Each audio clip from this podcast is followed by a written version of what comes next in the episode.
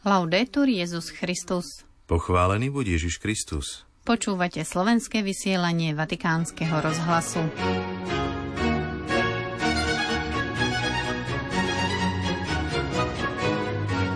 Premiérne prechladnutie dnes Svetý Otec nemá žiadne audiencie. Napraviť chyby minulosti a nastaviť plány rastov uviedol pápež pri včerajšej audiencii zástupcov obyvateľstva stredného Talianska postihnutého zemetrasením. Vyniesť na povrch to najlepšie z mladých, zdôraznil svätý Otec univerzitným kaplánom. Pápež vyjadril zármutok nad tragédiou na štadióne v Brazzaville. Pri príležitosti zajtrajšieho 38.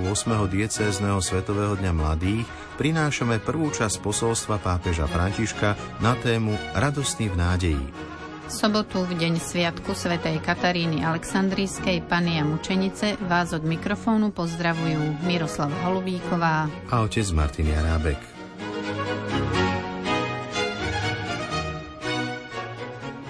Vatikán. Ako informoval hovorca Svetej stolice Mateo Bruni, audiencie svätého Otca naplánované na dnešné dopoludne sú zrušené kvôli miernym prejavom chrípky. Vatikán. Pri príležitosti dnešného Medzinárodného dňa za odstránenie násilia páchaného na ženách kardinál Kevin Farrell, prefekt dikastéria pre laikov, rodinu a život, napísal krátke vyhlásenie.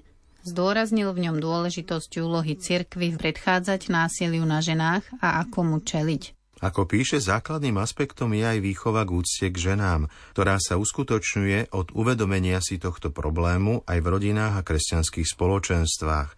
Výchova k afektivite, k láske, k úcte k druhým a predovšetkým k ich životu, ktorá je veľmi potrebná na predchádzanie násiliu páchaného na ženách, nachádza silné a hlboké korene v Evanieliu. Vatikán. Pápež František sa včera stretol so zástupcami obyvateľstva stredného Talianska, ktoré bolo v rokoch 2016 až 17 postihnuté zemetrasením. V úvode príhovoru uviedol. Zemetrasenie zasialo smrť a deštrukciu, zanechalo veľa rán v jednotlivcoch a rodinách – zničilo výrobné centrá, domy a umelecké pamiatky a v rôznych odvetiach položilo na kolena ekonomiku vašich území. Zemetrasenie je ničivý zážitok, fyzicky aj morálne, pretože spôsobí, že to, na čom sa pracovalo celé generácie, sa vo veľmi krátkom čase zrúti a človek sa cíti veľmi krehký a bezmocný. Svetý Otec vyjadril svoj zármutok i sústrasť pri tejto bolestnej spomienke, zároveň však vyzdvihol ich vytrvalosť a prezieravosť a významné pokroky pri obnove a vysvetlil, že v týchto rokoch ukázali, že duch spolupráce dokáže prekonať prekážky a neistotu a tvorí my, ktoré obýva spoločný dom, aby sa z trosiek mohlo zrodiť niečo nové. Pápež sa potom vo svojom príhovore venoval trom aspektom pozornosť venovaná udržateľnosti, pozornosť voči prírode a zameranie sa na klimatické zmeny. Je potrebné dať do centra pozornosti človeka. Naše poslanie je byť strážcami Božieho diela. Vatikán. Mladí ľudia musia snívať a vy preto musíte urobiť všetko, povedal pápež František účastníkom stretnutia univerzitných kaplánov a pastoračných pracovníkov, ktorých prijal včera na audiencii. Svetý otec vyzval účastníkov stretnutia k trom základným krokom v práci s mladými. Oceňovať ich rozdiely, sprevádzať ich so starostlivosťou a konať s odvahou. Pastoračných pracovníkov vyzval k trpezlivému, prijímajúcemu a tvorivému štýlu, ktorý pripomína Boží spôsob konania. Ďalej vysvetlil e Príjmať s otcovským a materským duchom ľudí, ako aj svetla i tiene, ktoré sú prítomné v nich i v situáciách, je už samo o sebe poslaním. Napomáha rastu toho, čo Boh zasial do každého človeka jedinečným a neopakovateľným spôsobom. Pán nás učí umeniu starostlivosti, zdôraznil pápež a dodal. Lui, che dal buio del caos ha creato il mondo, on, ktorý z temnoty chaosu stvoril svet a z noci smrti z mŕtvych stal k životu nás učí, aby sme zo stvorení vyniesli na povrch to najlepšie, počínajúc tým, že sa postaráme o to, čo je v nich najkrehkejšie a najnedokonalejšie. Preto keď čelíte formačným výzvam, s ktorými sa stretávate každý deň, nenechajte sa odradiť. Poskytujte starostlivosť bez toho, aby ste hľadali okamžité výsledky, ale s istou nádejou, že keď mladých ľudí sprevádzame prostredníctvom blízkosti a keď sa za nich modlíme, dospejú k rozkvetu úžasných vecí. Petrov nástupca zároveň skonštatoval, že živenie radosti z Evanielia v univerzitnom prostredí je vzrušujúce, ale aj náročné dobrodružstvo. Vyžaduje si odvahu. Preto o ňu treba prosiť Ducha Svetého. Vatikán Kongo. Pápež František včera v telegrame predsedovi konferencie biskupov Konga, ktorý podpísal kardinál Pietro Parolin, ubezpečilo modlitbe za vyše 30 ľudí, ktorí zahynuli v dave na štadióne v hlavnom meste Konžskej republiky. Svetý otec tiež vyzval na bratskú a duchovnú solidaritu s postihnutými a vyjadruje svoje uznanie všetkým, ktorí po incidente prišli na pomoc mladým ľuďom v núdzi telegrame pápež vyjadruje zármutok nad správou o tragickej udalosti, ku ktorej došlo v pondelok večer na štadióne Michaela Ournana v hlavnom meste Konga v dôsledku tlačenice počas náborového podujatia do ozbrojených síl. Zajtrajšiu nedeľu Sviatku Krista Kráľa cirkev slávi 38. ročník diecézneho Svetového dňa mladých. Témou tohto ročníka je radostný v nádeji. Ako o témach informovalo Vatikánske dikasterium pre laikov, rodinu a život, spolu s témou 39. ročníka diecezného dňa mládeže, tí, čo dúfajú pána, dostávajú novú silu, putujú a neustávajú. Vyzýva jeho svetos mladých ľudí, aby prehlbili význam kresťanskej nádeje a radosne svedčili o tom, že Kristus je živý. Teraz si už vypočujme prvú časť posolstva svätého otca Františka, ktorý napísal k tomuto sláveniu dňa s biblickým motom V nádeji sa radujte. Drahí mladí, v auguste tohto roka som sa stretol so stovkami tisícok vašich rovesníkov z celého sveta, ktorí sa zišli v Lisabone na Svetových dňoch mládeže. V čase pandémie, uprostred toľkých neistôt, sme živili nádej, že sa táto veľká oslava stretnutia s Kristom a s ostatnými mladými ľuďmi uskutoční. Táto nádej sa naplnila a pre mnohých z nás, ktorí sme tam boli, vrátane mňa, prekonala všetky očakávania. Aké krásne bolo naše stretnutie v Lisabone skutočný zážitok premenenia, explózia svetla a radosti. Na konci záverečnej svetej omše na Campo de Grasa som naznačil ďalšiu etapu našej medzikontinentálnej púte v roku 2027 Soul v Kóreji.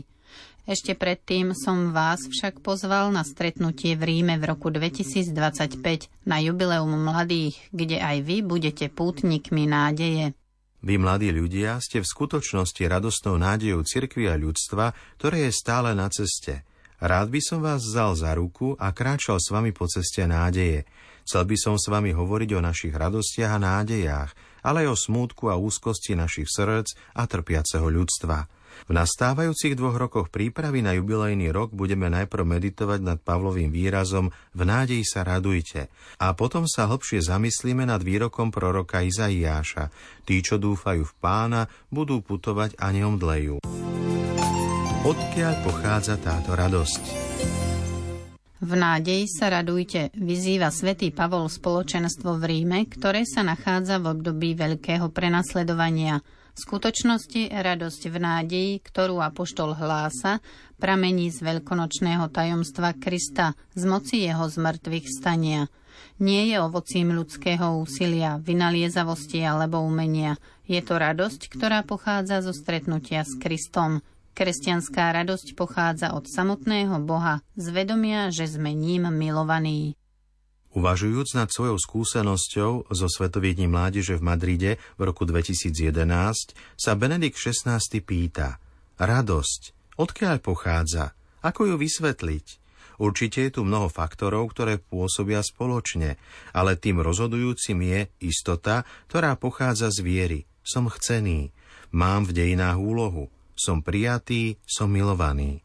A spresnil – Napokon potrebujeme bezpodmienečné prijatie. Len ak ma Boh príjme a ja si tým budem istý, budem definitívne vedieť, je dobré, že som tu. Je dobré existovať ako ľudská osoba, a to aj v ťažkých časoch. Viera robí človeka šťastným vznútra. Kde je moja nádej? Mladosť je čas plný nádejí a snov, živený krásnymi skutočnosťami, ktoré obohacujú náš život – nádherou stvorenia, vzťahmi s blízkymi a priateľmi, umeleckými a kultúrnymi zážitkami, vedeckými a technickými poznatkami, iniciatívami na podporu mieru, spravodlivosti a bratstva a tak ďalej. Žijeme však v čase, keď sa zdá, že mnohým ľuďom, vrátane mladých, nádej veľmi chýba. Žiaľ mnohých vašich rovesníkov, ktorí zažívajú vojnu, násilie, šikanovanie a rôzne formy ťažkostí, trápi zúfalstvo, strach a depresia. Cítia sa ako zavretí v tmavom väzení, neschopní zazrieť lúče slnka. Dôkazom toho je tragicky vysoký počet samovrážd medzi mladými ľuďmi vo viacerých krajinách. Ako možno v takomto kontexte prežívať radosť a nádej, o ktorých hovorí svätý Pavol?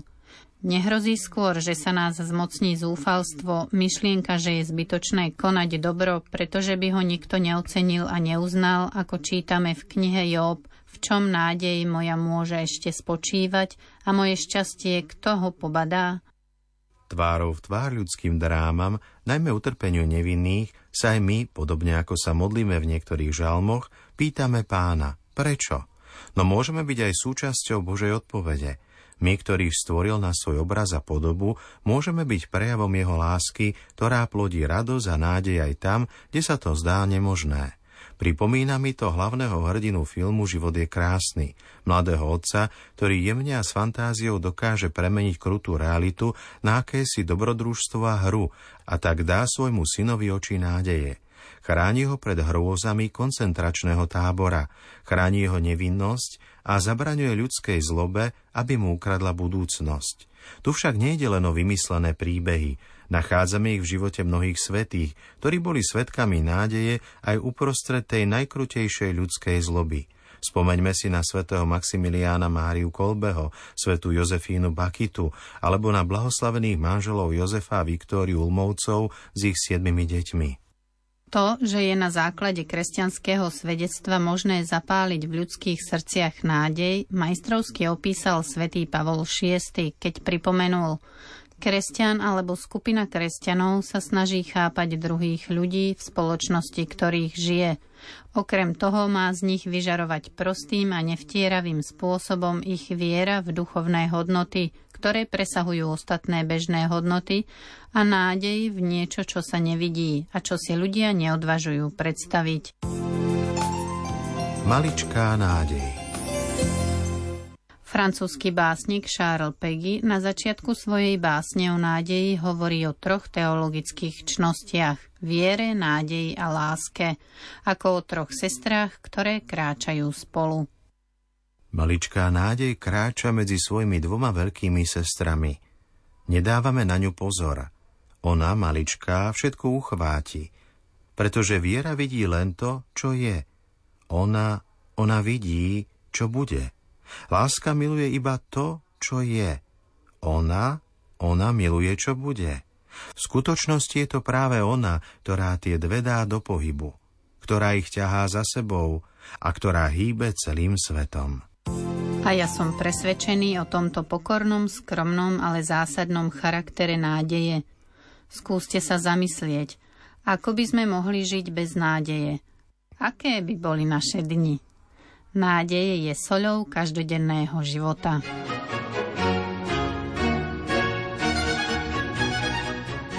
Milí poslucháči, po prvej časti posolstva pápeža Františka k zajtrajšiemu diecéznemu dňu mladých sa už s vami lúčime. Do počutia zajtra. Laudetur Jezus Christus.